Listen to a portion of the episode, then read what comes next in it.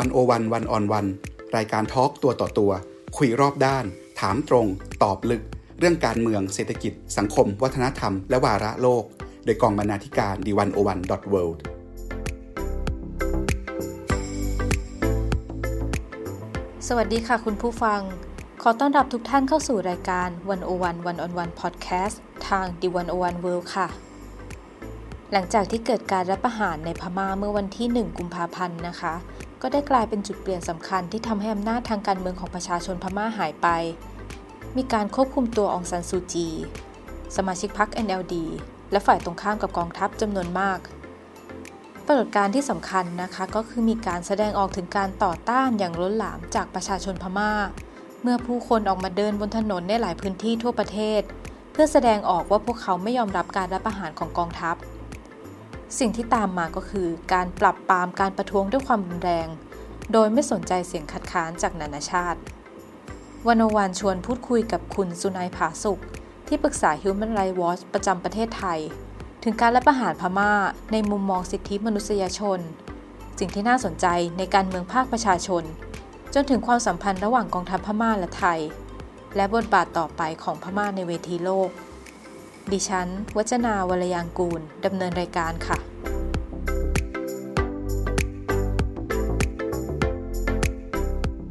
สวัสดีค่ะคุณสุนัย ค่ะสวัสดีครับ ค่ะจากการรัฐประหารในพม่าที่เพิ่งเกิดขึ้นนะคะ ถ้าเรามอง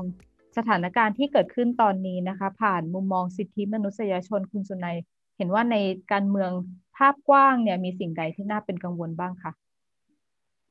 ครับคือ มีการทำรัฐประหารเกิดขึ้นในในพม่าหรือเมียนมาเนี่ยนะครับ แล้วก็กองทัพโดยพลเอกอาวุโสมินองหลายเนี่ยได้ยึดเอาอำนาจของรัฐในสามมิติเลย ก็คือบริหารนิติบัญญัติตุลาการเนี่ยมาอยู่ที่ตัวพลเอกอาวุโสมินองหลาย ก็เท่ากับตัวเขาเนี่ยเป็นรัฐาธิปัตย์แล้วก็ได้ตั้งคณะปกครอง ซึ่งก็เป็นคณะรัฐประหารขึ้นมานะครับปรับโครงสร้างของคณะรัฐมนตรีเอาคนของกองทัพ หรือคนที่กองทัพสนับสนุนเนี่ยเข้ามานั่งแทนคนที่มาจากการเลือกตั้งนะครับ แต่ว่าในรูปแบบของการยึดอำนาจมาเนี่ยก็เกิดเรื่องของการละเมิดสิทธิมนุษยชนเนี่ยคู่ขนานกันไปทันทีเลย เพราะว่ายึดอำนาจด้วยการที่ต้องเอาคนที่อยู่ในอำนาจเดิมใช่ไหมครับ แล้วก็เป็นคนที่ชนะการเลือกตั้ง เป็นฝ่ายที่ชนะการเลือกตั้ง แล้ววันที่ทำรัฐประหารคือวันที่หนึ่งกุมภาพันธ์เนี่ย เป็นวันที่มีกำหนดจะเปิดประชุมรัฐสภา ซึ่งจะทำให้มีผลในการรับรองการเลือกตั้งที่ฝ่ายที่ชนะเขาได้มา แต่ว่ากองทัพพม่าเนี่ยเบรกไม่ให้เกิดเหตุการณ์นั้นขึ้น เพราะฉะนั้นทำอะไรกับคนที่ควรจะเข้าไปเหมือนกับรับตำแหน่งรับที่นั่งที่ได้มาจากเสียงของประชาชน ก็คือจับจับคนเหล่านั้น เริ่มตั้งแต่ช่วงเช้ามืดเนี่ยจับองซานซูจี จับอดีตประธานาธิบดีนะครับ จับ แกนนำคนสำคัญของพรรค NLD ซึ่งเป็นฝ่ายที่ชนะการเลือกตั้ง จับมุขมนตรี ซึ่งก็คือกลุ่มชาติพันธุ์ต่างๆ เพราะพม่าเป็นประเทศที่มีชาติพันธุ์เยอะแยะใช่ไหมครับแล้วก็มุขมนตรีที่เป็นตัวแทนชาติพันธุ์เหล่านี้เนี่ยเป็นพันธมิตรกับพรรค NLD ของอังซานซูจีแล้วก็เตรียมที่จะเข้าสู่การประชุมรัฐสภาเพื่อที่จะทำพิธีว่านี่เริ่มสมัยประชุมใหม่นะ คนฝ่ายที่ชนะการเลือกตั้ง NLD ทุกอย่างถูกตัดวงจรเรื่องคนเหล่านี้ถูกจับ จับไปหมดเลย ในตอนแรกเนี่ยก็ไม่ได้บอกข้อหาว่าจับไปด้วยข้อหาอะไร อยู่ที่ไหนก็ไม่บอกนะฮะทอดเวลามาหลายวันกว่าเราจะรู้ นั่นก็คือเกิดการสิ่งที่เราเรียกว่าเป็นการคุมตัวโดยพลักการเกิดขึ้นนะฮะเสียงของประชาชนโดนปฏิเสธอันนี้ก็เป็นเรื่องของสิทธิทางการเมือง สิทธิพลเมืองที่ถูกละเมิด เสียงของประชาชนถูกไม่ได้รับการเคารพปล้นอำนาจประชาชนพูดง่าย ๆนะครับ อันที่สองก็คือการคุมตัว บุคคลโดยพละการซึ่งรวมถึงนักการเมืองพลเรือนระดับสูง ไปจนถึงบุคคลทั่ว บุคคลทั่วไปใครที่มีแนวโน้มว่าจะเห็นต่างจากรัฐประหาร ซึ่งในในวันนั้นเนี่ยมันเป็นการคุมตัวอย่างต่อเนื่องเลยครับคุณเตยว่า เริ่มตั้งแต่ผู้นำทางการเมืองโดนก่อน หลังจากนั้นก็ไปไล่จับคนที่เป็นนักคิดนักวิจารณ์ทางสังคมนะฮะคนที่เป็นศิลปิน พระก็โดนจับมีมีพระที่ที่ Human Rights Watch เราเรา รู้จักแล้วติดตามอยู่เป็นพระที่มีบทบาทด้านสิทธิมชน ด้านการเคลื่อนไหวในการเมืองก็ถูกจับนะครับ แล้วก็ตัวเลขก็เพิ่มสูงขึ้นอย่างรวดเร็วเลย จับเป็นเป็นหลักร้อยนะฮะไล่มาเรื่อยๆนะครับ แล้วก็การจับกลุ่มก็ยังคงดำเนินอยู่อย่างต่อเนื่องจนถึงนาทีที่เรากำลังพูดกัน ก็มีการจับกลุ่มเกิดขึ้นโดยตลอด ตอนตอนนี้ตัวเลขก็ทะลุ 400 กว่าคนไปแล้วนะครับแล้วก็ไม่มีแนวโน้มว่าจะจะจะสิ้นสุดเมื่อไหร่ หรือจะปล่อยตัวคนเหล่านั้นเมื่อไหร่นะครับ อันนี้ก็เป็นเรื่องของการคุมตัวโดยพละการเราถ้าไม่บอกว่าเอาไปไว้ที่ไหน มันก็จะข้ามเส้นจากคุมตัวโดยพละการไปสู่การบังคับสูญหาย เพราะว่าการบังคับสูญหายคือการที่รัฐเอาเอาตัวบุคคลไป โดยที่ไม่ยอมรับว่าเอาไป และไม่บอกให้รู้ชะตากรรมว่าเป็นตายไร้ดีอย่างไร อยู่ที่ไหนญาติเยี่ยมไม่ได้ ไม่มีทนายติดต่อได้ไม่มีใครติดต่อได้เลย ตอนนี้เนี่ยคาบเส้นไปละ จากบังคับจากเอาตัวไปคุมโดยพละการไปสู่การบังคับสูญหายนะฮะหลาย ๆ กรณี เข้าข่ายอันนั้นนะครับ ถัดมามีเรื่องของอะไร อันนี้ก็ยังเป็นกลุ่มสิทธิการเมืองและสิทธิพลเมือง ก็คือว่าเมื่อมีคนออกมาต่อต้านรัฐประหารทางรัฐรับของระบอบทหารที่พลเอกอาวุโสมีนองหลายเป็นหัวหน้าเนี่ยระบอบรัฐประหารเนี่ยตอบโต้อย่างไรกับคนที่ออกมาคัดค้าน ก็เริ่มจากการที่พยายามจะปิดปากเขา ปิดกั้นสื่อก่อน เพราะทันทีที่รัฐประหารก็ปิดสื่อ ให้เหลือแต่สื่อของรัฐ นะฮะหลังจากนั้นก็ปิดกั้นการสื่อสาร ไม่ว่าจะเป็นโทรศัพท์ ไม่ว่าจะเป็นอินเทอร์เน็ต ถึงแม้ต่อมาเนี่ยจะจะคืนให้บริการโทรศัพท์ โดยเฉพาะโทรศัพท์มือถือเนี่ยกลับมาใช้งานได้ แต่อินเทอร์เน็ตเนี่ยมีการตัดเป็นระยะระยะทุกวันนะครับ ตอนนี้ก็จะเป็นช่วงกลางคืนที่จะตัดอินเทอร์เน็ต ประมาณสองทุ่มถึงเช้ามืดเนี่ยก็จะตัดนะครับ ก็อันนี้ก็เป็นเรื่องของการปิดกั้นช่องทางสื่อสารนะครับ ปิดกั้นสื่อนะครับอ่าแล้วก็มีคำสั่งออกมา ไปที่สภาหนังสือพิมพ์แห่งชาติของพม่านะครับ ห้ามไม่ให้ใช้คำว่ารัฐประหารคูเดต้าเนี่ยห้ามใช้ ไม่ไม่ชอบคำนี้ จะเรียกอะไรก็ได้ แต่อย่าใช้คำว่าคูเดต้านะฮะก็คุ้นๆนะเหมือนเหมือนเหมือนทางทางไทยก็เคยใช้ใช้วิธีอย่างนี้ไม่ชอบคำว่ารัฐประหารทางทางเผด็จการพม่าก็ไม่ชอบคำนี้ อันนี้ก็เบรกก็เป็นการปิดกั้นสื่อนะครับ การคุกคามสื่อตอนนี้ก็คือเราอยู่ในยุคที่ สื่อจำนวนมากเวลาลงสนามเนี่ยทำงานได้สะดวกและเร็ว เพราะใช้อุปกรณ์สื่อสารเคลื่อนที่ใช้โทรศัพท์มือถือในไลฟ์สดกันได้ ตอนนี้เนี่ยพอเริ่มมีความตึงเครียดความรุนแรงเกิดขึ้นในการที่เจ้าหน้าที่รัฐกระทำต่อผู้ชุมนุมเนี่ยก็จะพยายามจะปิดหูปิดตาสื่อว่าห้ามไม่ให้ไลฟ์สดนะครับแล้วใครไลฟ์ก็ถูกจับก็จะมีกรณีที่คนที่ไลฟ์สดการปราบปรามประชาชนผู้ชุมนุมต่อต้านรัฐประหารเนี่ยสื่อในกลุ่มนี้เนี่ยถูกจับ แล้วเราไม่รู้ชะตากรรมว่าเป็นยังไงแต่ยืนยันได้ว่าถูกจับแน่ๆเพราะว่าเกิดขึ้นต่อหน้ากล้องเลย คือกำลังถ่ายถ่ายมือถือทำไลฟ์อยู่เนี่ยทหารวิ่งเข้ามาชาร์จตำรวจวิ่งเข้ามาชาร์จบอกยุดท้ายยุดท้าย แล้วก็คือเห็นชัดๆว่าคว่ำไปเลยตีคว่ำไปเลยนะอันนี้ก็เป็นเป็นเรื่องที่เกิดขึ้นก็คือสื่อมวลชนเสรีภาพในการสื่อสารการแสดงความคิดเห็นอันนี้ก็จะจะเริ่มมีปัญหากลุ่มของเสรีภาพในการแสดงความคิดเห็นที่กว้างขึ้นมาจากสื่อมวลชน ก็คือของประชาชนโดยรวมที่เห็นต่างจากการรัฐประหาร ก็เริ่มมีการที่ เอาละคนออกมาชุมนุม ชุมนุมเยอะมากแล้วชุมนุมเร็วนะครับตื่นตัวกันทั้งประเทศอย่างรวดเร็วในเวลาสั้นๆเนี่ยตั้งแต่วันที่หนึ่งเนี่ยวันที่หนึ่งยังไม่เห็นปฏิกิริยาชัดพอวันที่สองสามสี่เป็นต้นมาเนี่ย คนออกมาเป็นเรือนแสนแล้วทั่วประเทศเลย คือตอนแรกเรา Human Rights Watch เราก็ใช้ใช้เป็นทำจุดบนแผนที่พยายามจะนับว่ามีกี่เมืองที่คนออกมาชุมนุม ก็ตัวเลขก็กระโดดเร็วมากครับคุณเตยว่า วันวันที่ประมาณวันที่สามวันที่สี่เนี่ยอยู่ประมาณเก้าสิบกว่าเมือง เกือบจะร้อยเมือง แต่พอวันถัดมาเนี่ยขึ้นไปร้อยกว่า ขึ้นไปสามร้อยกว่า คือก้าวกระโดดอย่างรวดเร็วเลยนะครับ ก็เหมือนกับทางคณะรัฐประหารก็เหมือนจะเบรกการออกสู่ท้องถนนของคนไม่ได้นะครับ แล้วคนออกมาทุกกลุ่มในสังคมไม่ใช่มีแต่คนรุ่นหนุ่มสาว หรือไม่ใช่มีแต่นักกิจกรรมในอดีตที่ออกมาร่วม แต่ทั้งคนรุ่นเก่าคนรุ่นใหม่ ชาวบ้านทั่วไปนะฮะ อยู่ตามถนนเนี่ยก็พอมีผู้ชุมนุมเดินผ่านก็ออกมาเดิมเดินด้วย พระภิกษุสงฆ์ก็ออกมาแล้วนะครับเจ้าหน้าที่รัฐออกมาทั้งหมดเลย โดยเฉพาะหน่วยงานที่รัฐมนตรีถูกปลด แล้วทางคณะรัฐประหารเอาคนของตัวเองเข้าไปตั้งเนี่ยกลายเป็นว่าเจ้าหน้าที่รัฐในหน่วยงานเหล่านั้นไม่ยอมรับรัฐมนตรีที่ทหารตั้งเข้ามาก็คืออยากนั่งในกระทรวงก็นั่งไปแต่เจ้าหน้าที่ออกมายืนชูสามนิ้วอยู่นอกกระทรวง หรือลงไปเดินถนน ครูบาอาจารย์ตั้งแต่ระดับมหาวิทยาลัยไปถึงโรงเรียนประถม ก็ออกมาเดินถนนใส่เครื่องแบบให้เห็นชัดเจนเลยว่า แต่ละคนเนี่ยสังกัดหน่วยงานอะไร ที่สำคัญมากผู้พิพากษาครับผู้พิพากษาก็ออกมาเดิน เหล่านี้เนี่ยก็คือพลังของของคนพม่าที่แสดงออกว่าไม่ยอมรับรัฐประหาร แต่ปฏิกิริยาของทางฝ่ายทหารก็ยกระดับขึ้นมาอย่างเร็วด้วย วันแรกๆอาจจะตั้งตัวไม่ว่าคนออกมาเยอะขนาดนี้นะครับแล้วถัดมาเริ่มยกระดับ เอาตำรวจปราบจราจรมา มีรถฉีดน้ำก็เริ่มเห็นการฉีดน้ำเริ่มเห็นการใช้โล่กระบองลุกตีผู้ชุมนุม หนักไปกว่านั้นก็คือยิงแก๊สน้ำตายิงกระสุนยางใส่ แล้วตอนนี้ล่าสุดเนี่ยหลายพื้นที่เลยนะครับ มีการใช้กระสุนจริงยิงใส่แล้วก็แล้วก็มีผู้เสียชีวิตไปแล้ว เพราะกระสุนจริงนะครับเกิดขึ้นที่นิพดอเกิดขึ้นที่มันเดเลเกิดขึ้นที่เมียวดีนะครับ พวกเมืองหลักใหญ่ๆเนี่ยเริ่มเห็นการยกระดับไปสู่ใช้ซึ่งกระสุนจริง แล้วก็ตอนนี้ที่สดๆร้อนๆเลยครับเพิ่งเกิดก็คือใช้อันธพาลทางการเมือง คือกองทัพพม่าเนี่ยเขามีกลุ่มมวลชนที่เขาจัดตั้งขึ้นมา ตอนนี้ก็เริ่มระดมมวลชนเหล่านี้ที่เรียกว่า USDT เนี่ยให้ออกมาทำร้ายฝ่ายที่ต่อต้านรัฐประหารฝ่ายที่เรียกร้องประชาธิปไตย แล้วก็วันนี้ตอนเที่ยงที่วันนี้เป็นวันพฤหัสนะครับ ตอนเที่ยงเนี่ย เราก็จะเห็นว่ามี พระในกลุ่มที่เป็นพระสุดโต่งที่เรียกว่ามาบถาเนี่ยนะครับ ออกมาแล้วเอาแล้วมาทุบตี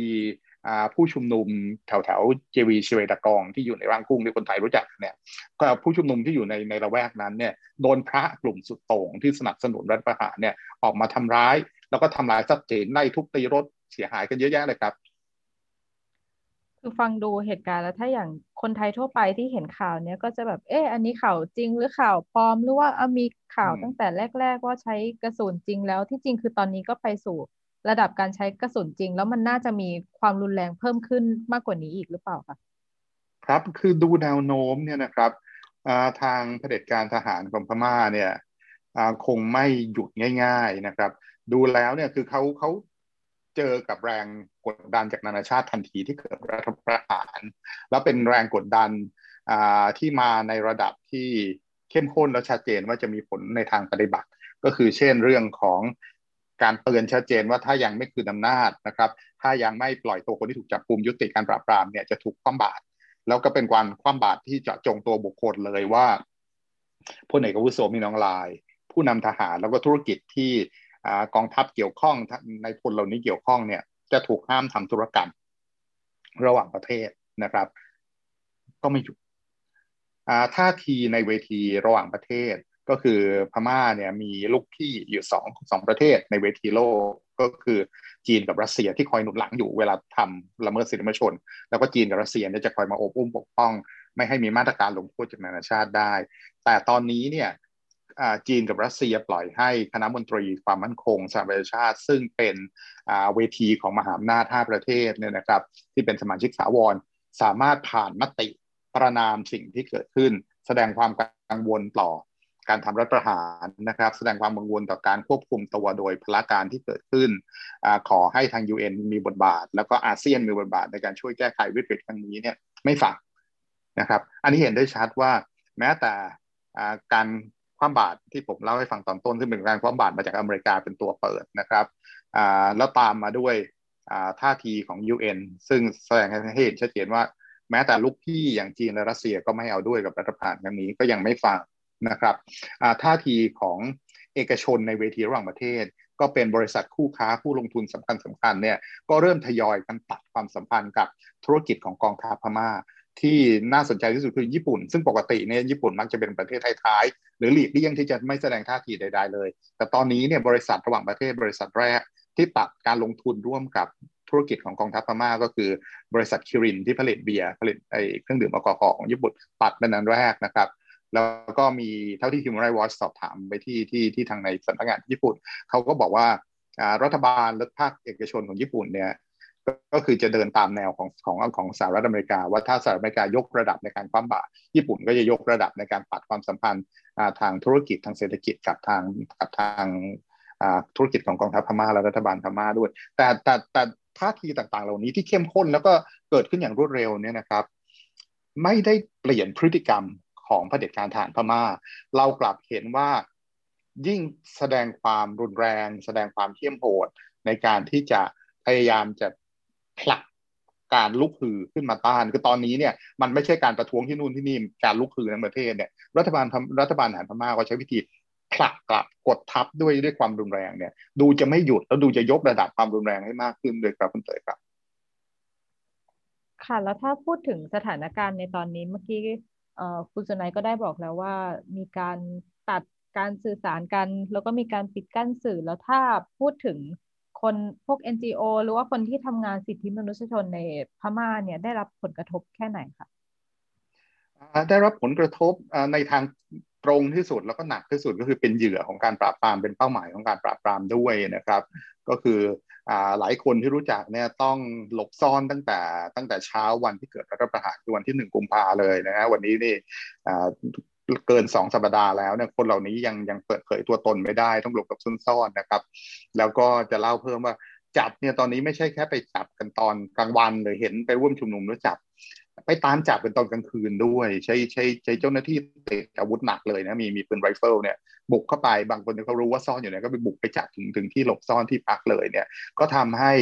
ให้ให้นักกิจกรรม นักสื่อมวลชน รวมถึงสื่อมวลชนด้วยเนี่ยนะครับ ซึ่งเป็นคนที่พยายามจะเปิดเผยเรื่องราวสู่โลกภายนอกเนี่ยกลายเป็นเป้าแล้วต้องหลบหลบซ่อนๆนะครับถัดมาเนี่ยก็จะเป็นเรื่องของอการที่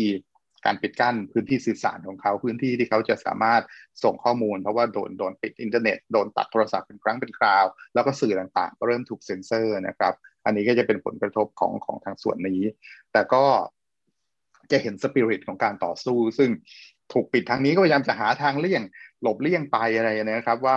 เอาละว่ามันมีโทรศัพท์มือถือที่เป็นเป็นซิมพม่าเนี่ยถูกบล็อกได้ง่ายนะครับ แล้วก็บล็อกเป็นระยะระยะนะครับ ก็พยายามจะเลี่ยงใช้ที่เป็นซิมโรมิงเพราะว่าพม่ากับไทยติดกัน เอาซิมโรมมิ่งจากเมืองไทยมีขายทั่วทั่วประเทศเลย เดินไปในร้านโทรศัพท์เนี่ยขอซื้อซิมได้มันเดี๋ยวเดี๋ยวจะกลายเป็นโฆษณาก็ไม่ต้องบอกพี่อ้อนะแต่ว่าขอซื้อซิมไทยได้ แล้วซิมโรมมิ่งเหล่านี้เนี่ยยังใช้งานได้ดี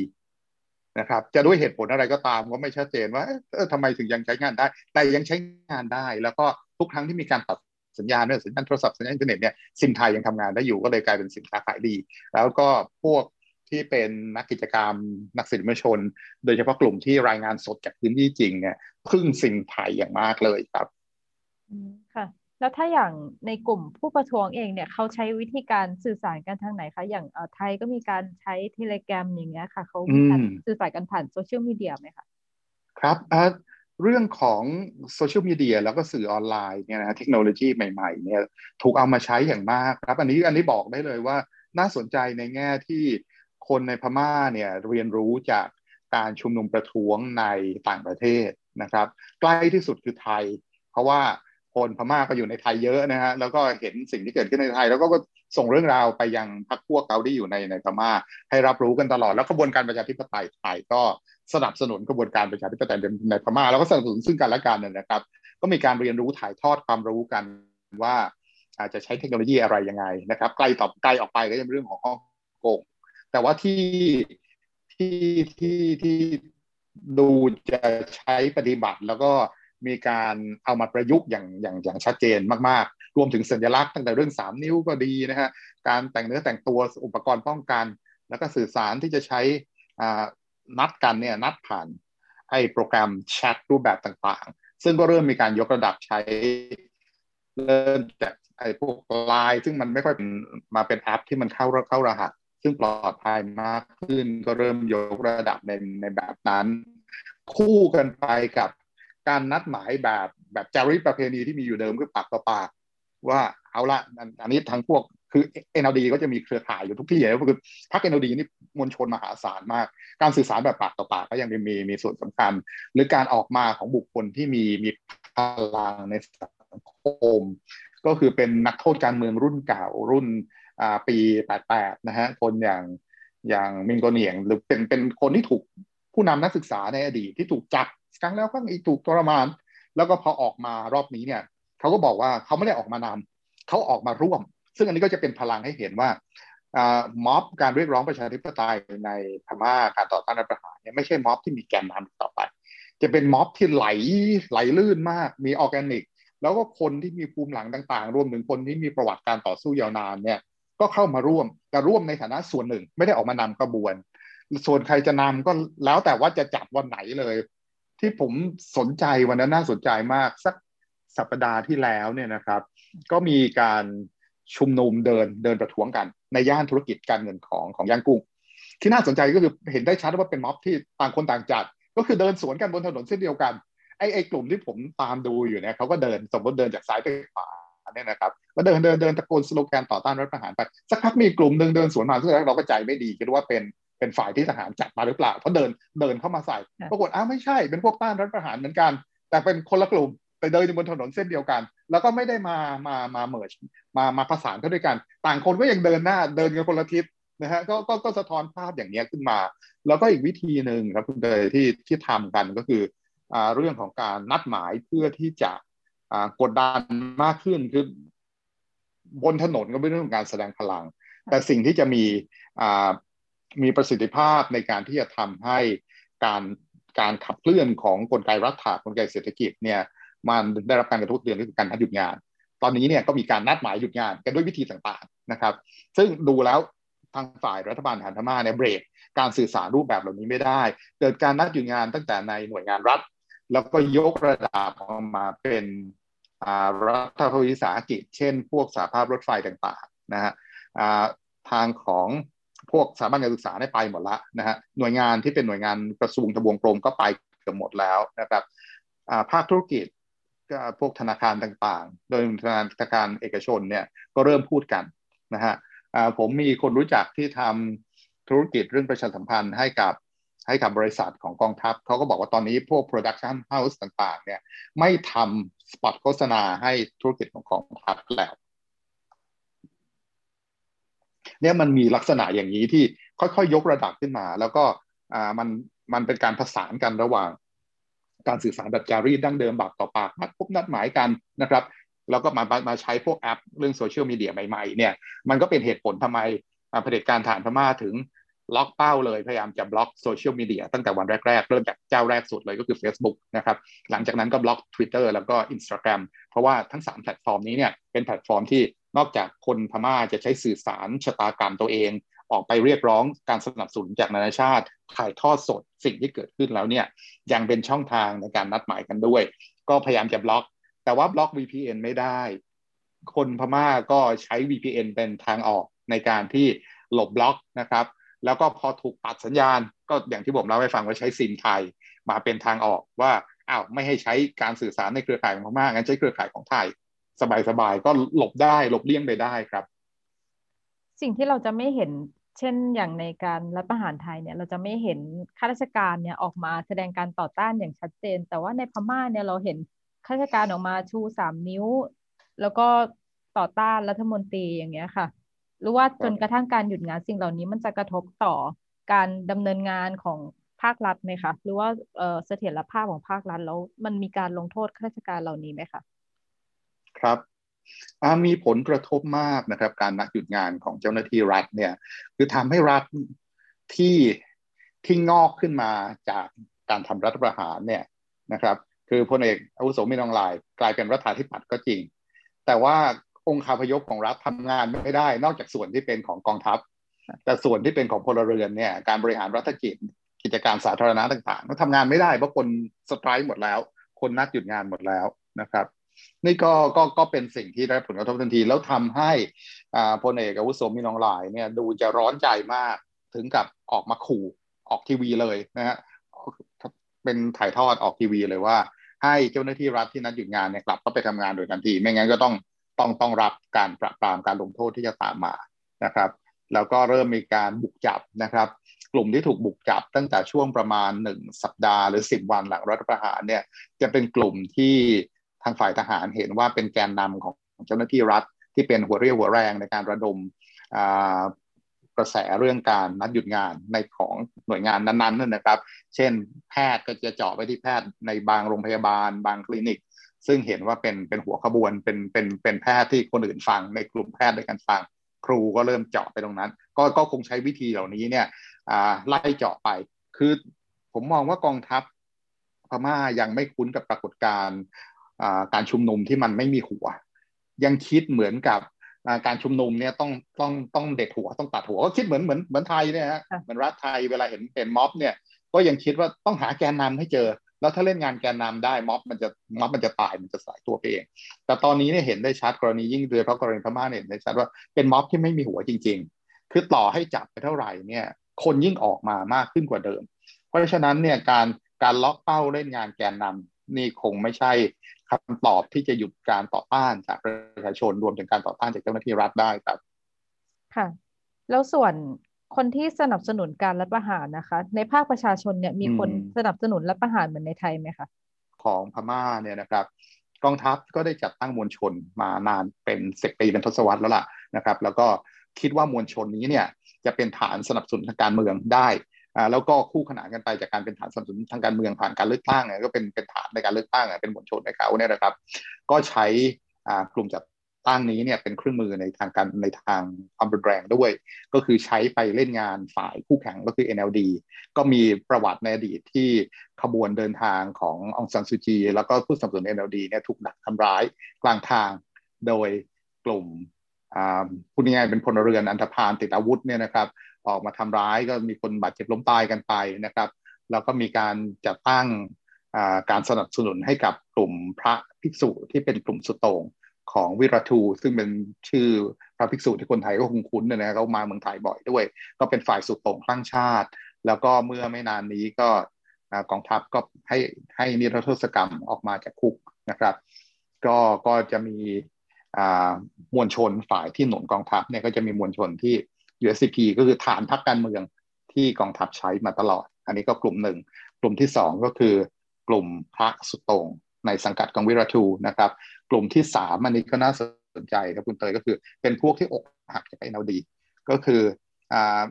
เป็นคนของ NLD ในอดีต ไม่ว่าจะเป็นคนพม่าแท้ๆพม่าพม่าเนี่ยนะครับ หรือกลุ่มชาติพันธุ์ที่เป็นพันธมิตรกับ NLD แล้วก็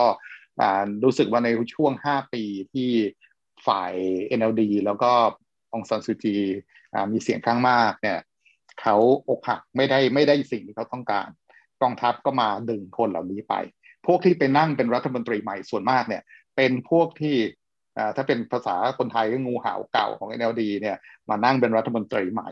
นะครับกลุ่มชาติพันธุ์ที่อาจจะมีนักเขียนไทยบางส่วนอ้างว่าเป็นสัมภาษณ์เนี่ยก็จะเป็นกลุ่มที่อกหักแต่ไม่ใช่เสียงส่วนใหญ่ อันนี้ก็ต้องบอกว่าคนที่บอกว่าเป็นเป็นประเภทที่สามคือพวกอกหักจาก NLD เนี่ยแล้วมาสนับสนุนกองทัพก็คือเปลี่ยนขั้วเลยเปลี่ยนนายใหม่เนี่ย ไม่ใช่เสียงข้างมาก ก็มีถามว่ามีไม่มีนะครับ เพราะฉะนั้นเราเราสรุปว่ามีอยู่สามกลุ่มที่สนับสนุนรัฐประหารหนึ่งก็คือ มวลชนของกองทัพจัดตั้งเอง แล้วเป็นกลุ่มที่ใช้ใช้กำลังด้วย กลุ่มที่สองก็คือกลุ่มพระภิกษุสงฆ์ซึ่งสนับสนุนอุดมการชาตินิยม พุทธสุดโต่งอันนี้กองทัพก็สับสนแล้วกลุ่มนี้ก็ใช้ความรุนแรง กลุ่มที่สามก็เป็นนักการเมืองทั้งนักการเมืองพม่าและนักการเมืองชาติพันธุ์ที่อกหักจาก NLD แล้วก็กลายสภาพเป็นงูเห่ามาสังกัด คณะรัฐประหารก็จะมีอยู่สามกลุ่มด้วยกันครับ ค่ะอย่างในกลุ่มชาติพันธุ์เนี่ยคนไทยก็อาจจะคิดเองว่า เอ๊ะเขาน่าจะเกลียดองซานซูจี แล้วก็น่าจะสนับสนุนการรัฐประหารหรือเปล่าอันนี้คือเราคิดไปเองหรือเปล่า คือสำหรับกลุ่มชาติพันธุ์ส่วนใหญ่เนี่ยนะครับ ไม่ว่าจะเป็นฝ่ายการเมืองหรือฝ่ายกองกำลังเพราะกลุ่มชาติพันธุ์ในในพม่าเนี่ยเขาสู้รบกันมากับรัฐบาลกลางในยาวนาน ก็เขาก็มีกองกำลังด้วย แล้วก็มีฝ่ายการเมืองที่ลงเลือกตั้งแล้วไปนั่งอยู่ในสภาด้วย แต่ทั้งสองส่วนเนี่ยไม่ว่าจะเป็นฝ่ายการเมืองหรือฝ่ายทหารของกลุ่มชาติพันธุ์เนี่ยมองรบแล้วก็ประชาชนของเขาเองด้วยนะครับ ก็มองว่ากองทัพพม่าเนี่ย ไม่ใช่มีแต่เป็นฆาตกร นี่คือนี่คือเป็นเป็นเป็นสิ่งที่เท่าที่ผมถามผมพยายามจะถามให้มากกลุ่มที่สุด แล้วพยายามจะคละเนี่ยนะครับว่า อ่า คนที่เป็นฝ่ายกองกำลังที่เรารู้จัก คนที่เป็นนักการเมืองที่เรารู้จักแล้วก็ยังไม่ถูกจับติดติดต่อกันได้ ก็ถามรวมถึงกลุ่มชาติพันธุ์ที่มาเป็นแรงงานอยู่ในประเทศไทย ผมก็ไปถามเนี่ยนะฮะเขาเขาพูดในทางเดียวกันเลยคุณเตยว่า เนี่ยโอเคเขาเขาเขาผิดหวังนะว่าสมัยที่มีโอกาสก็คือตอนที่ NLD ร่องซันซูจีในอำนาจเนี่ยมีโอกาสที่จะแก้ปัญหาความไม่เท่าเทียม ปฏิบัติต่อกลุ่มชาติพันธุ์ที่ดีขึ้น แล้วก็ทำให้กระบวนการสันติภาพมันเดินหน้าไปได้ชัดเจนมากขึ้นเนี่ย ของซันซูจีและ NLD ไม่ได้ทำในส่วนนั้นมากนักนะฮะแต่จะอย่างไรก็ตาม การเมืองพลเรือนยังดีกว่าให้กองทัพมาปกครองประเทศ เพราะกองทัพปกครองประเทศเนี่ย เป็นกองทัพเดียวที่ฆ่าฟันปราดไปหารกลุ่มชาติพันธุ์มาโดยตลอดนะฮะเป็นทุกพื้นที่เนี่ยมันเป็นความทรงจำแบบนั้น โดยเฉพาะความทรงจำที่เป็นความทรงจำร่วมต่อพลเอกอาวุโสมีนองหลายเนี่ยพลเอกอาวุโสมีนองหลายในสายตาของชาติพันธุ์คือฆาตกร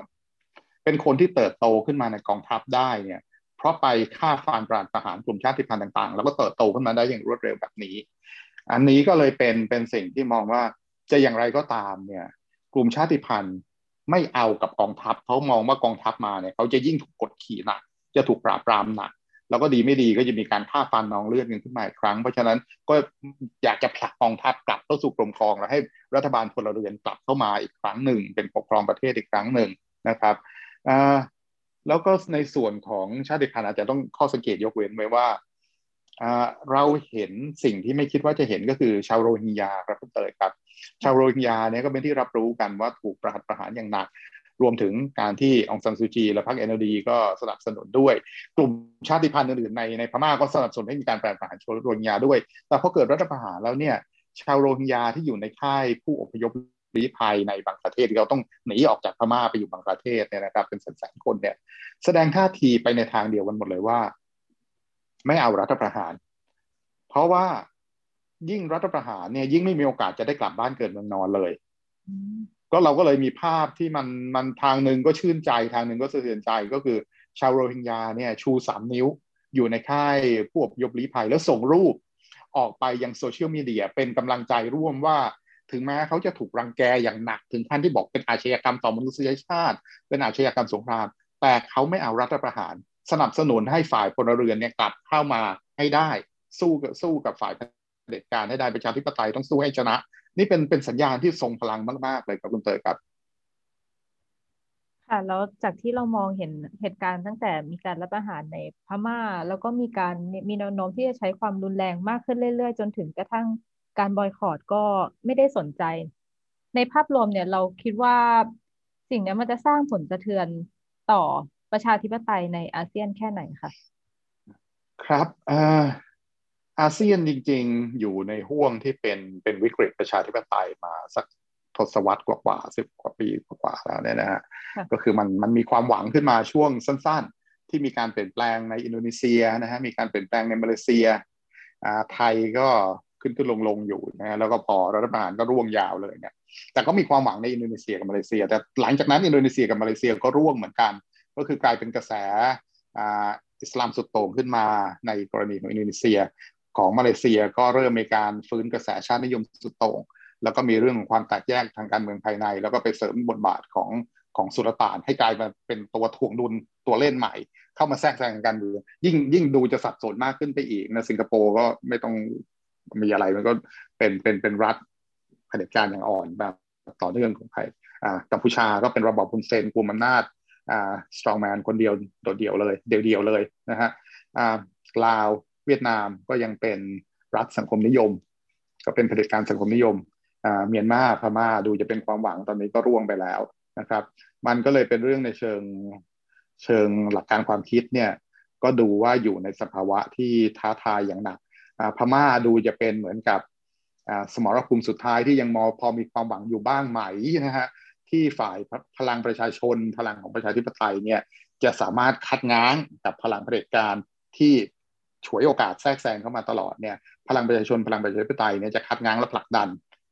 ฝ่ายอำนาจนิยม ฝ่ายเผด็จการฝ่ายที่ใช้ความรุนแรงเนี่ยกลับไปได้ไหมแล้วที่สำคัญก็คือการต่อสู้ที่เกิดขึ้นในในพม่าตอนนี้เนี่ยเป็นการต่อสู้ที่ผมมองว่า เราไม่เคยเห็นมาก่อนจริง ๆ ก็คือเป็นปฏิบัติการที่ไม่ใช่ความรุนแรงอย่างแท้จริง ก็คือถูกกระทำมานะวันนี้ยี่วันที่ยี่สิบกว่าแล้วเนี่ยแต่เขาวันที่ยี่สิบกว่าแล้วเนี่ยก็ถูกกระทำมาโดยตลอด แต่เขายังไม่คิดว่าจะไปจับอาวุธสู้เขายังสู้ด้วยสันติ เป็นเป็นแนวทางที่ยึดมั่นอย่างน่าหน้าหมาสจรรย์แล้วน่ายกย่องมากนะครับ คือคืออย่างหลายประเทศเนี่ยป่านี้แกว่งแล้ว คือถูกกระทำอย่างนี้เนี่ยอารมณ์คนขึ้นแล้วสู้กลับด้วยด้วยใช้กำลังก็คือล้ำเส้นไปละยังไงก็สู้ด้วยกำลัง แต่ของพม่าถูกกระทำขนาดนี้ แล้วแล้วมีความจำว่าในอดีตก็ถูกปราบหนักมาแล้วตายกันเยอะแยะไปหมดเนี่ยแต่คราวนี้เลือกที่จะใช้สันติวิธีล้วนๆเลยนะฮะเป็นการแสดงออกเชิงสัญลักษณ์ เป็นการสร้างทางกดแรงกดดันทางการเมืองทางเศรษฐทางเศรษฐกิจนะฮะทางการคลังก็ไปใช้วิธีอย่างนั้นนะครับ มันก็เลยดูจะเป็นเหมือนกับเรื่องผมใช้คำว่าเป็นสมรสมรภูมิสุดท้ายเนี่ยนะครับเป็น เป็นเป็นเป็นเป็นเป็นด่านพรมแดนสุดท้ายของประชาธิปไตยว่าในภูมิภาคเอเชียตะวันออกเฉียงใต้เนี่ย จะร่วงกันหมดแบบไม่มีความหวังว่าจะกลับมาได้ หรือยังมีความหวังอยู่ริบรีแล้วก็เป็นพลังที่ทุกคนต้องช่วยให้เขาชนะให้ได้ ก็คือกรณีของพม่าครับ ค่ะแล้วสำหรับท่าทีของรัฐบาลไทยต่อการรัฐประหารพม่าเนี่ยคุณสุนัยคิดว่ามันเป็นยังไงหรือว่าอย่างหลังรัฐประหารเนี่ยเราก็มีการ ประท้วงที่หน้าสถานทูตพม่า แต่ว่าก็โดนเจ้าหน้าที่ไทยปราบปรามค่อนข้างที่จะเข้มงวดมันเกิดขึ้นเพราะอะไรคะครับท่าทีของรัฐบาลไทยแล้วก็กองทัพไทยต้องพูดคู่กันนะว่ารัฐบาลกับกองทัพไปไปด้วยกันเออก็น่าผิดหวังแต่ไม่ไม่แปลกใจ เพราะว่าเป็นมิตรสนิทมาก ๆ ทั้งในระดับส่วนตัวกับพลเอกวุฒิโสมีน้องลาย แล้วก็ในเชิงองค์กรสถาบัน คือกองทัพต่อกองทัพนะรัฐบาลต่อรัฐบาลก็สนิทสนมใกล้ชิดกันมากเพราะฉะนั้นไทยก็เลือกที่จะเป็นประเทศไม่กี่ประเทศที่ไม่ยอมแสดงท่าทีใด ๆ ไม่ยอมแม้แต่จะใช้คำเรียกสิ่งที่เกิดขึ้นในพม่าว่าเป็นรัฐประหารแล้วก็หนักกว่านั้นก็คือนายกประยุทธ์ให้สัมภาษณ์ผ่านสื่อเลยใส่เสื้อม่วงๆวันนั้นผมยังจำใจติดตาว่าอย่าไปวิจารณ์เรื่องที่เกิดขึ้นในพม่า เพราะจะกระทบความสัมพันธ์ทางธุรกิจ ซึ่งมันก็ชัดว่า ประชาธิปไตยอุดมการความเป็นตายไร้ดีของคนในพม่าเนี่ยไม่ได้อยู่ในสายตาของรัฐบาลไทยและของไทยผู้บัญชาการฐานบกก็พูดในทำนองเดียวกัน บอกไม่มีความรู้สึกอะไรกับสิ่งที่เกิดขึ้นในพม่าจะไม่ดีใจเสียใจไม่เพื่อไม่ยินดียินร้ายอย่างอยากเป็นอะไรก็เป็นไปนะฮะอันนี้ก็คือก็คือเป็นท่าทีของของรัฐบาลไทย ซึ่งมันจะทำให้ไทยเนี่ยในเชิงของบทบาทระหว่างประเทศก็จะพลาดขบวนไป เพราะว่าตอนนี้เนี่ย สิ่งท้าทายของของนานาชาติก็คือ ไม่มีใครสามารถสื่อถาสื่อสารทางตรงได้กับพลเอกวุโสไม่นองลายพูดง่ายๆคือยกหูไปเนี่ยไม่รู้ว่าเขาจะรับสายหรือเปล่านะครับ ในโลกเนี่ยทางประเทศตะวันตกไม่มีใครทำได้ อาจจะมีจีนนะฮะซึ่งจริงๆเนี่ยก่อนรัฐประหารรัฐมนตรีต่างประเทศจีนก็ไปพม่า แล้วได้พบทั้งองซันสุจีและมินอองไลน์ แต่ออกมาจีนก็เหมือนกับงงๆว่าอ้าวเกิดรัฐประหารเหรอก็เหมือนกับไม่มีใครบอกจีนล่วงหน้าแล้วตอนนี้เหลือใครที่ติดต่อคนไหนกับวุฒิโสมินองไลน์ไทยทุกคนก็หวังมาที่ไทย แล้วไทยก็แสดงท่าทีแบบเนี้ยฉันไม่ไม่อยากยุ่งเกี่ยวอยากทำอะไรก็ทำกันไป เรื่องอาเซียนก็โยนให้มาเลเซียสิงคโปร์เป็นหัวหอกในการที่จะเสนอเวทีประชุมเร่งด่วนของอาเซียน แล้วก็ล่าสุดก็ก็ก็ก็ทำท่าว่าจะเป็นเวทีระดับรัฐมนตรีต่างประเทศ ไม่ถึงระดับผู้นำ แต่จะเป็นเวทีระดับรัฐมนตรีต่างประเทศที่จะมาพูดคุยกันวันวันที่ยังไม่ล็อกนะฮะแต่แต่ท่าทีคงออกมาเป็นอย่างนั้น แต่ไทยไม่ได้เป็นคนริเริ่ม แล้วบทบาทในการเป็นเหมือนกับคนกลางช่วยสื่อสารนะฮะว่านานาชาติอยากจะสื่ออะไรกับพม่าไทยเป็นคนกลางให้ แล้วพม่าตอบมาอย่างไรไทยเป็นคนกลางให้ ก็ดูเหมือนจะไม่ทำแต่ตอนนี้ก็มีเสียงเรียกร้องว่าอยากให้ไทยเนี่ยมีบทบาทมากขึ้นวันก่อนก็ที่ปรึกษาด้านความมั่นคงของประธานาธิบดีไบเดน ก็โทรศัพท์สายตรงถึงเลขาสมชไทย ก็มีการพูดในประเด็นลักษณะนี้นะครับ แล้วผมได้ทราบว่ารัฐมนตรีช่วยต่างประเทศของอังกฤษที่ดูแลด้านกิจการเอเชีย ก็คุยกับกระทรวงต่างประเทศไทย ก็มีการหารือในส่วนนี้ว่า เอาละไทยช่วยมีบทบาทอะไรได้ไหมมากกว่านี้จะทำอะไรมากกว่านี้นะก็ก็ก็ต้องรอดู แต่ตอนนี้ในเชิงเชิงการพูดกันต่างประเทศก็เหมือนกับไทยตกรถไฟพูดง่ายๆ จะกลับขึ้นขบวนเมื่อไหร่หรือเปล่ายังไม่รู้นะครับคุณเตยถามผมเรื่องของการปราบปรามการชุมนุมของของคนพม่าในไทยอันนี้ดูจะเป็นเป็นเรื่องที่แปลกประหลาดเช่นกันนะครับ คือผมก็ถามผมก็สงสัยว่าทำไมต้องจัดหนักแบบนั้นทางตำรวจบอกว่าที่จัดหนักเนี่ยไม่ใช่จัดหนักกับคนพม่า ที่ไปชุมนุมแต่คนพม่านะกลับหมดแล้ว เหลือแต่ ฝ่ายประชาธิปไตยไทยที่ไปไปแจมด้วย แล้วก็เป้าอยู่ที่นั่น แล้วหลังจากนั้นเนี่ยมันก็มีรูปแบบเกิดขึ้น เพราะมันมีการชุมนุมของชาวพม่าหน้ายูเอ็นที่นู่นที่นี่แล้วกลับไปที่หน้าสถานทูตอีกเนี่ยมันเริ่มเห็นรูปแบบที่ชัดขึ้น ก็มีการเหมือนกับมีการแบ่งว่าถ้าเป็นคนพม่ามาชุมนุม เจ้าหน้าที่ไทยจะอารมณ์มารวย แต่ให้เวลาไม่นาน ผมก็ถามเนี่ยจะให้เขาอยู่เท่าไหร่ไม่นานครึ่งชั่วโมงไม่เกินชั่วโมงเต็มที่เราก็ต้องมีการ แยกก็คือเอาเอาเอาเอาแผงเหล็กเนี่ยมาตั้งมากั้นเลยบอกถ้าเป็นคนพม่าอ่าต้องมีคนถามนะคัดว่านี่พม่าไหมพูดภาษาพม่าด้วยตอบได้ไหมผมก็ยืนถามผมก็ยืนดูว่าเขาคัดยังไงแต่เขาทักเป็นภาษาพม่าแล้วคนไทยถ้าปลอมมาก็ต้องเป็นคนไทยที่พูดพม่าได้ที่คิดกันอย่างเงี้ยเยอะๆก็ก็ถ้าเป็นคนพม่าก็จะอนุญาตให้เข้ามา แสดงสัญลักษณ์อะไรเงี้ยแต่ห้ามตั้งเวทีนะฮะ ปราศัยได้ก็ต้องใช้โทรโขงเล็กเราถึงเห็นว่าทำไมเขามีแค่โทรโขงอันติดเดียวโทรโขงพลาสติกเพราะได้รับอนุญาตแค่นั้นใช้ไม้ก็ไม่ได้นะฮะยิ่งเวทีนี่จบเลย ไม่ขึ้นเวทีปุ๊บตำรวจก็เบรกทันทีอันนี้ก็คือให้มีระดับที่จำกัดอย่างมาก แล้วพยายามคุมจำนวนคนไม่ให้เยอะ ด้วยการที่ล็อกพื้นที่มันก็มันบีบไปโดยบริยาย เพราะว่ามีมาตรการโควิดด้วยใช่ไหมโควิดด้วยว่าต้องยืนห่างกันแล้วมันก็ล็อกได้ก็เป็นหลักร้อยคนคนจะไม่ถึงหลักพัน ถูกบีบได้ในเงื่อนไขนั้น แต่ตำรวจเนี่ยที่ชัดก็คือว่าถ้ามีกลุ่มประชาธิปไตยไทย กลุ่มไหนก็ตามเนี่ย มาแจมจบตัดจบทันทีเลยนะฮะแล้วก็จะมีเรื่องของอสิ่งที่พูดง่ายๆก็เป็นการคุกคามทางอ้อมก็คือ ขอตรวจอไอใบผู้ใช้แรงงาน บัตรผู้ใช้แรงงาน ซึ่งพอ คนพม่าเห็นเจ้าหน้าที่มาก็ก็กลัวโดยธรรมชาติเพราะว่าเขาก็ถูกเจ้าหน้าที่ไทยรังแกเยอะ แล้วการมาถามเนี่ยเอาเอาเอาเจ้าหน้าที่ตมเนี่ยแล้วใส่แจ็คเก็ตชัดเจนมีข้างหน้าเขียนตรวจคนเข้าเมืองข้างหลังเขียน immigration เนี่ยพวกผู้ใช้แรงงานเห็นเห็นเสื้อกั๊กตัวนี้ก็กลัวแล้วอะนี่ก็เป็นเป็นเทคนิคเป็น tactic ที่เอามาใช้ในการที่จะเบรกว่าคนพม่ากำลังจะเดินมาร่วมชุมนุมเห็นพวกนี้มาก็แย่ไม่กล้าเข้าวันก่อนที่หน้ายูเอ็นเนี่ยผมเห็นก็แน่ชัดว่าฝั่งหนึ่งที่เขาเขาเริ่มมาอยู่รวมกันแล้วเนี่ย ตรงนี้ก็เริ่มทำกิจกรรม แต่มีพักพวกอีกส่วนหนึ่งที่อยู่อีกฝากถนนราชดำเนินเนี่ยกำลังจะข้ามถนนมาแต่พอเห็นมีเจ้าหน้าที่ก็ก็รอ จนให้เจ้าหน้าที่พวกนี้ไปแล้วก็ค่อยๆค่อยๆทยอยกันมา แล้วแล้วพักพวกเขาก็จะอธิบายว่า เนี่ยเขาไม่ให้คนไทยมาร่วมนะเขาให้เฉพาะพวกเราเราต้องอยู่กันแต่ตรงที่กั้นกั้นแผงไว้ห้ามออกนอกแผงค่ะแล้วเอ่อในการประท้วงไทยกับการประท้วงพม่าเนี่ยมันสามารถเป็น แรงบันดาลใจหรือว่าส่งผลกระตุ้นต่อกันได้ยังไงบ้างไหมคะคืออย่างที่พม่าเราเห็นอะเขาชูสามนิ้ว แล้วอย่างในไทยเนี่ยช่วงปีใหม่เนี่ยม็อบมันก็จะเงียบๆมา แต่ตั้งแต่มีการประท้วงที่หน้าสถานทูตพม่าเรื่อยมามันก็จะเริ่มมีการกลับมาจับจัดม็อบอีกครั้งอะค่ะ การชุมนุมในไทยและพม่าเนี่ย เหมือนจะเป็นแรงบันแรงบันดาลใจ แล้วก็เป็น กำลังใจให้กันและกันนะครับ แรงบันดาลใจในเชิงของอเทคนิควิธีการในการชุมนุมว่าจะทำอย่างไรนะครับไม่ว่าจะเป็นเรื่องสัญลักษณ์สามนิ้ว เรื่องการเตรียมเนื้อเตรียมตัวในการที่จะออกสู่ถนนแล้วจะเผชิญกับการปราบปรามของเจ้าหน้าที่ ก็ตั้งแต่การแต่งตัวมีหมวกนะฮะหมวกหมวกหมวกกันน็อกรูปแบบต่างๆแว่นตากันแก๊สนะฮะหน้ากากกันแก๊สมีมีมีผ้าปิดอะไรอย่างเงี้ยอันนี้ก็ก็เห็นว่ามีการให้แรงบันดาลใจจากทางฝั่งไทยเนี่ยไปยังทางฝั่งพม่า เรื่องของสิ่งที่เป็นสัญลักษณ์ในในในการชุมนุมฝั่งไทยที่รู้จักกันทั่วโลกก็คือเสื้อฝนสารพัดสีเนี่ยนะฮะแล้วก็ร่มนะฮะร่มสู้กับรถฉีดน้ำเนี่ยก็เกิดขึ้นในพม่าเช่นกัน ในการชุมนุมในเมืองใหญ่ ๆ เนี่ย พอพอผู้ชุมนุมเห็นรถฉีดน้ำมาก็เอาเสื้อฝนขึ้นมาใส่กันครึบเลยก็เหมือนกับที่เห็นในเมืองไทยก็ใส่แล้วเร็วมากนะครับ แล้วก็พอเริ่มฉีดน้ำก็จะผ้าใบใหญ่เนี่ยมากางแล้วก็ต่อเป็น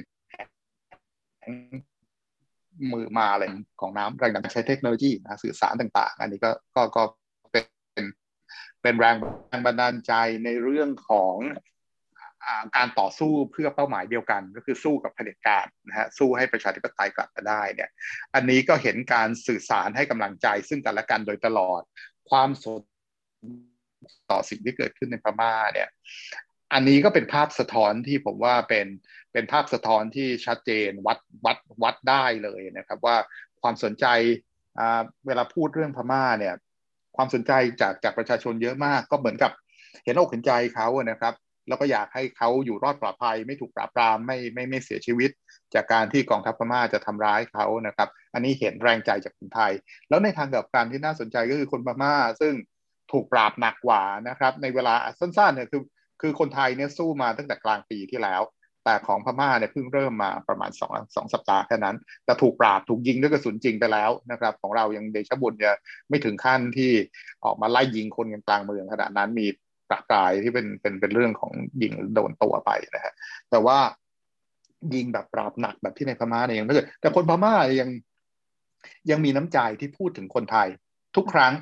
นะครับเขาบอกเขาสู้เพื่อประชาธิปไตยในพม่า แล้วก็ส่งแรงใจกลับมาว่าสู้ร่วมกับคนไทยเพื่อประมาทเดียวกัน อันนี้ก็เป็นสิ่งที่ที่ที่เป็นที่เป็นปรากฏการณ์ซึ่งเราเราเราเมื่อสักครู่เราคุยเรื่อง ท่าทีในระดับรัฐบาลของประเทศในเอเชียตะวันออกเฉียงใต้หรืออาเซียนที่ไม่แยแสกับการเรียกร้องประชาธิปไตย การเรียกร้องความเป็นธรรม การต่อสู้เพื่อสื่อมวลชน แต่ภาคประชาชนเนี่ยผมมองว่าภาคประชาชนในอาเซียนอย่างน้อยภาคประชาชนระหว่างไทยและพม่าเนี่ยรักกัน แล้วมันมันยังเป็นตัวที่ทำลายไอ้ไอ้มิสหรือมายาคติ ที่อ้กรุงศรีอยุธยายังไฟลุกโชดช่วงเนี่ยมันไม่ใช่ อันนี้นี่เห็นได้ชัดเลยว่าคนไทยก้าวข้ามมายาคติ อันนั้นไปไกลมากๆแล้ว แล้วคนพม่าก็ไม่ได้มีมายาคติที่จะเกลียดชังอะไรคนไทย แต่เวลาที่ตกทุกข์ได้ยากเนี่ยถูกกระทำโดยผู้กระทำที่มีลักษณะร่วมกันคือเป็นเผด็จการทหารเนี่ยประชาชนของสองประเทศเนี่ยจับมือกัน แล้วให้กำลังใจช่วยเหลือซึ่งกันและกัน อันนี้เนี่ยผมมองว่าเป็นเป็นเป็นเป็นเป็นพัฒนาการที่สำคัญอย่างมากครับ ค่ะ แล้ว ถ้าเราเปรียบเทียบระหว่างการรัฐประหารไทยกับการรัฐประหารพม่าเนี่ยเราเห็นลักษณะความคล้ายคลึงบางอย่างไหมคะ เช่นการอ้างกฎหมายว่าเป็นการกระทำตามกฎหมายอย่างเงี้ยค่ะครับรัฐประหารไทยเนี่ยเริ่มจากการอาจจะมีจุดเริ่มคล้ายกันก็คือ ฝ่ายอำนาจนิยมจารีตนิยมเนี่ยเลือกตั้งแพ้นะฮะแล้วก็ถ้าปล่อยให้ มีการเลือกตั้งในกติกาที่เคยเป็นเนี่ยก็จะแพ้ต่อไปเรื่อยๆ และแพ้มากขึ้นเรื่อยๆ เพราะงั้นก็ต้องตัดตอนเบรกกติกาก็จะอันนี้จะคล้ายกับพม่า เพราะว่าพม่ากองทัพพม่าเนี่ยคิดในการที่จะยืนสองขาก็ขาหนึ่งยืนยืนอยู่ในกองทัพ ขาหนึ่งเข้าสู่การเมืองระบบรัฐสภาผ่านการเลือกตั้ง แต่ว่ากลายเป็นว่า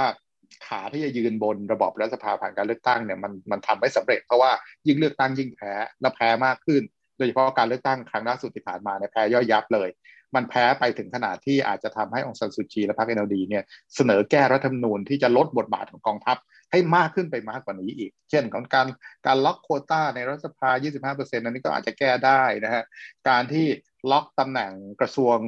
ด้านความมั่นคงให้เป็นของกองทัพเท่านั้น อันนี้ก็อาจจะแก้ได้ เรื่องของมาตราพิเศษที่จะคุยต่อไปคือมาตราที่ให้อำนาจกองทัพในการเข้ามาแทรกแซงทางการเมืองปลดล็อกอันนี้ หรือว่า ให้คนที่มีคู่สมรสเป็นชาวต่างชาติอย่างองซันซูจีเนี่ยสามารถเป็นประธานาธิบดีได้มันจะทำให้กองทัพเสียดุลอำนาจก็ก็เบรกเพราะฉะนั้นของของไทยเนี่ยเริ่มจากอันนี้ แล้วของไทยก็มาในทางว่าฉีกรัฐธรรมนูญทำรัฐประหารแล้วฉีกรัฐธรรมนูญประกาศกฎการศึกใช่ไหมครับแล้วหลังจากนั้นก็เริ่มมีการเขียนรัฐธรรมนูญใหม่ขึ้นมาก็คือเขียนกติกาใหม่ แต่กองทัพพม่าเนี่ยจุดนี้จะต่างกองทัพพม่าเนี่ยเขียนรัฐธรรมนูญมาตั้งนานแล้ว เพียงแต่ ทำตามเป้าหมายที่ตัวเองวางหมากไว้ในรัฐธรรมนูญไม่สำเร็จ ก็ไม่เปลี่ยนโครงสร้างรัฐธรรมนูญเพราะเป็นรัฐธรรมนูญของตัวเอง ก็เลยไม่ได้ฉีกรัฐธรรมนูญ แล้วก็อ้างว่าการเข้ามาทำรัฐประหารเนี่ยถึงไม่ยอมเรียกว่ารัฐประหาร เพราะในรัฐธรรมนูญเนี่ยมีมาตราที่เขียนไว้ว่าถ้าบ้านเมืองอยู่ในสภาวะวิกฤต กองทัพสามารถเข้ามากลุ่มอำนาจบริหารนิติบัญญัติตุลาการในมือของ ผู้บัญชาการทหารสูงสุดได้ โดยที่มีวาระหนึ่งปีต่ออายุได้คราวละหกเดือนนะครับ ก็อ้างว่านี่ก็ทำตามรัฐธรรมนูญไงแต่จริงๆมันก็คือรัฐประหารเมื่อคุณล้มระบอบการเลือกตั้ง จับผู้นำที่มาจากการเลือกตั้งไปขังไว้ที่ไหนก็ไม่รู้ แล้วห้ามไม่ให้ประชุมรัฐสภานั่นคือทั้งหลายทั้งปวงที่มันมีสำนวนถ้าถ้าถ้าถ้าเดินมาเหมือนเป็ดร้องเหมือนเป็ดมันก็คือเป็ด อันนี้ก็คือรัฐประหารนี่แหละเพียงแต่ว่าไม่ยอมเรียกนะครับ แล้วหลังจากนั้นก็คือจะมีจุดต่างหลักๆ ก็คือจุดต่างเรื่องนี้แหละว่าของไทยฉีกรัฐธรรมนูญ แต่ของกองทัพพม่าเนี่ยเขียนรัฐธรรมนูญรอไว้ล่วงหน้า ที่จะทำให้ตัวเองสามารถทำรัฐประหารได้ทุกเมื่อรอไว้แล้ว ก็เลยไม่ต้องไม่ต้องฉีกรัฐธรรมนูญจะของได้มีอยู่เลย แต่มันก็คือการรัฐประหาร ส่วนวิธีการในการที่จะกระชับอำนาจ จัดการกับฝ่ายต่อต้านฝ่ายตรงข้ามมันนี่คล้ายคลึงกันนะฮะเรื่องของการจับกลุ่มคนโดยพละการเอาไปขังไว้ที่ไหน ไม่รู้พยายามสร้างบรรยากาศของความหวาดกลัวให้เกิดขึ้น เพราะความไม่รู้ชะตากรรมเนี่ยมันทำให้คนกลัวใช่ไหมครับการตัดการช่องทางการติดต่อสื่อสารของไทยอาจจะไม่สุดโต่งอย่างของพม่าของไทยคือเต็มที่ก็คือตัดสื่อบล็อกสื่อเซ็นเซอร์สื่อใช่ไหมครับอ่าไม่ให้สื่อต่างประเทศสามารถออกอากาศได้เพราะสื่อไทยล็อกหมดแล้ว ก็หลังจากก็ไปไปไปไปไปขึ้นจอดำของของ BBC CNN อะไรเหล่านั้นไป Al Jazeera อะไรเหล่านั้นไป แต่ของพม่าเนี่ยบล็อกบล็อกจริงนะครับบล็อกหมดแล้วจับด้วยนะครับ แล้วก็มีเรื่องของการที่จัดการโซเชียลมีเดียอย่างจริงจังของไทยเนี่ยดูจะเป็นเหมือนความฝันของเผด็จการที่จะบล็อกโซเชียลมีเดียแต่ไม่ได้ลงมือจริงจัง แต่ของพม่านี่ลงมือจริงจังเลยคือบล็อกบล็อกเลยบล็อก Facebook Twitter Instagram นะแต่คนก็หลบเลี่ยงไปได้ใช้ VPN บ้าง ใช้ซิมจากไทยในการที่จะเชื่อมต่อบ้างก็ก็รอดไปได้ แต่ว่าให้เห็นว่าความความจริงจังเข้มข้นในการปราบปรามปิดกั้นเนี่ยพม่าจริงจังกว่า การจัดพูดง่ายๆม็อบชนม็อบ อันนี้ก็คล้ายๆกัน ของไทยยังอยู่ในดีกรีที่เบากว่าและเล็กกว่า ของพม่าเนี่ย USDP เนี่ยฐานคนเยอะมากนี่ยังออกมาไม่เต็มที่ก็น่ากลัวขนาดนี้แล้ว อ่าพวกมาบาทาพวกพระสุดโต่งก็ฐานเยอะมาก วันนี้ออกมาไม่ถึงหลักร้อย แต่ก็น่ากลัวคนกลัวกันมากครับ ออกมาพระคิดดูเห็นพระใส่จีวร แต่ถือไม้ถือท่อนเหล็กไล่ทุบเนี่ยมันน่ากลัวแค่ไหนเนี่ยกลางเมืองย่างกุ้งเลยก็ตรงช่วยตะกองเป็นกลางเมืองเลย ก็มันสร้างความหวาดกลัวได้ แล้วมีเรื่องของการปล่อยนักโทษออกมาอีก แล้วการปล่อยนักโทษแต่ละครั้งเนี่ยก็คือว่าเงื่อนไขในการได้อิสรภาพก็คือต้องมาเป็นอันธพาลทางการเมือง ช่วยกองทัพปราบฝ่ายตรงข้าม อันนี้ก็น่ากลัว เพราะฉะนั้นสเกลของพม่าเนี่ยดูจะโหดเหี้ยมเข้มข้นแล้วจะขยายตัวใหญ่กว่าสเกลในเมืองไทยในเรื่องของการกดขี่ปราบปรามเนี่ยน่าจะสเกลที่ใหญ่กว่าเร็วกว่าครับแรงกว่า ถ้ามามองจากสถานการณ์ตอนนี้มันมีโอกาสแค่ไหนที่ประชาธิปไตยในพม่าเนี่ยจะกลับมาฟื้นตัวได้ในเร็ววัน เออผมผมยังมีพยายามจะมีความหวังนะครับ ก็ห่วงแต่ห่วงมากพูดตรงๆว่าห่วงมาก ต่อต่อต่อต่อความปลอดภัยของประชาชนในพม่าที่ลุกขึ้นมาต่อสู้นะครับ และอย่างที่เรียนว่าเขาเขายังยังยึดแนวทางว่าไม่ใช้ความรุนแรง คือไม่ใช้ความรุนแรงสู้กับความรุนแรง แต่ใช้สันติสู้กับความรุนแรงนะครับ ก็ก็น่าห่วงยิ่งทำมันก็อยู่ในสถานที่น่าห่วงอย่างมากปฏิบัติการที่เขาทากันนะที่เป็นเป็นเป็นทางเลือกใหม่ ๆ ก็คือทำให้เกิดผลกระทบในทางเศรษฐกิจ อันนี้เนี่ยถ้าถ้ายังยืนระยะต่อไปได้ กองทัพอาจจะ ก็กองทัพก็มีสองทางทางหนึ่งก็ค่ายหมดใช่ไหมครับ อีกทางหนึ่งก็คือยอมประนีประนอม ว่าอะไรยอมยอมผ่อนได้ ก็ยอมผ่อนเพื่อจะให้การหยุดงานการสไตร์เนี่ยคลี่คลายไป อันนี้ก็ก็อันนี้ก็ต้องวัดใจแต่ที่ผ่านมากองทัพพม่าก็ไม่เคยมีประวัติของการประนีประนอมเลยนะ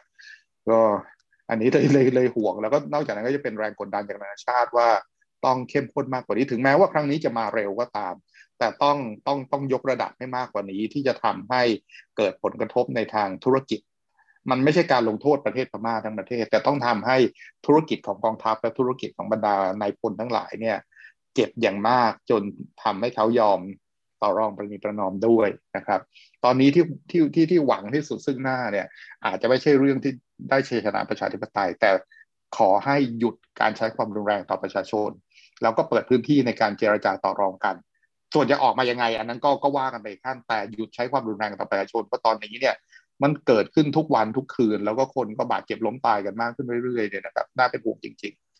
ๆ ค่ะ วันนี้ก็ต้องขอขอบคุณคุณสุนัยผาสุกนะคะ ที่มาให้มุมมองจากการเเรื่องการรับประหารในพม่าไปจนถึงประเด็นด้านสิทธิมนุษยชน แล้วก็การประท้วงค่ะ และนี่ก็คือรายการวันโอวันวันออนวันนะคะ วันนี้ต้องลาไปก่อนดิฉันวัจนาวรยังกูล และคุณสุนัยผาสุข สวัสดีค่ะ